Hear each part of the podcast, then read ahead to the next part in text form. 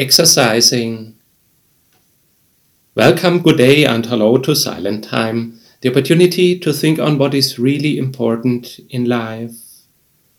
What do you exercise and train for, practicing?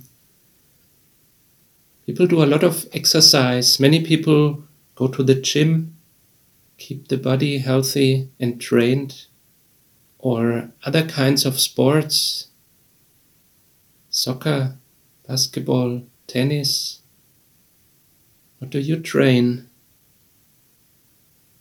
Or other people train for other things, play music instruments, or learn to play a theater set, or exercise in order to get the driver's license, or towards the job, going through exams, practicing, training learning, exercising, all that takes a lot of energy, time, and patience. Do we also put time towards the conscience? Hardly anybody thinks about that. Most people do not know about that.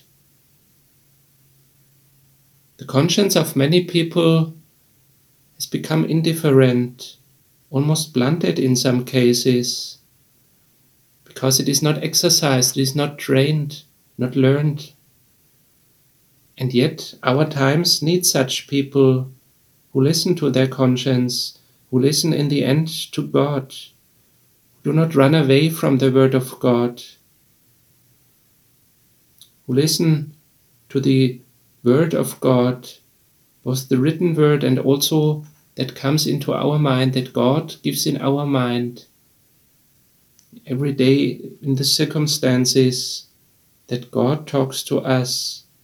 Do you know that? Do you listen to it? Do not try to calm it down. Pray to Jesus, pray to God, and whenever possible, seek the community with other honest Christians who help, who pray together, who also go along the same path.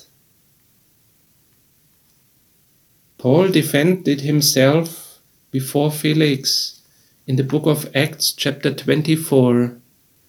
He said, I do exercise myself to have always a conscience void of offense toward God and man.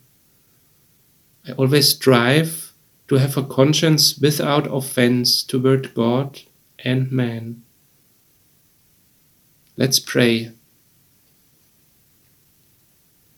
Lord, we thank you that you talk to us and we ask for forgiveness that so many times we walk away, our consciences become indifferent, and we have not exercised to listen to you. We have so many other things we are interested, we spend our time, our patience, our energy, and often we walk away from you. You set the real standard in the end, it does not depend on our conscience, but it is clear that we can never live up to the standard that you set. We are never perfect, we are never holy. Thank you that we do not need to be that, because you have bridged the gap yourself. You have sacrificed yourself. You have bridged that gap.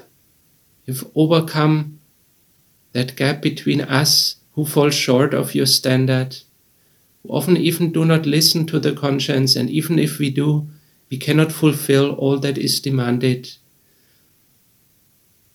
You enable the way, you have opened the gate so that we may enter nevertheless and may come close to you. Thank you that you are not remote, that you are there and listen to us, that you are full of love and want to help us. Thank you that you talk to us every day Guide us through all that, through every day of our life towards your eternal kingdom, where your holiness reigns, where there is no more imperfection,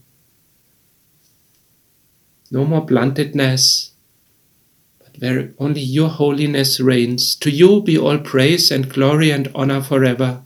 Amen.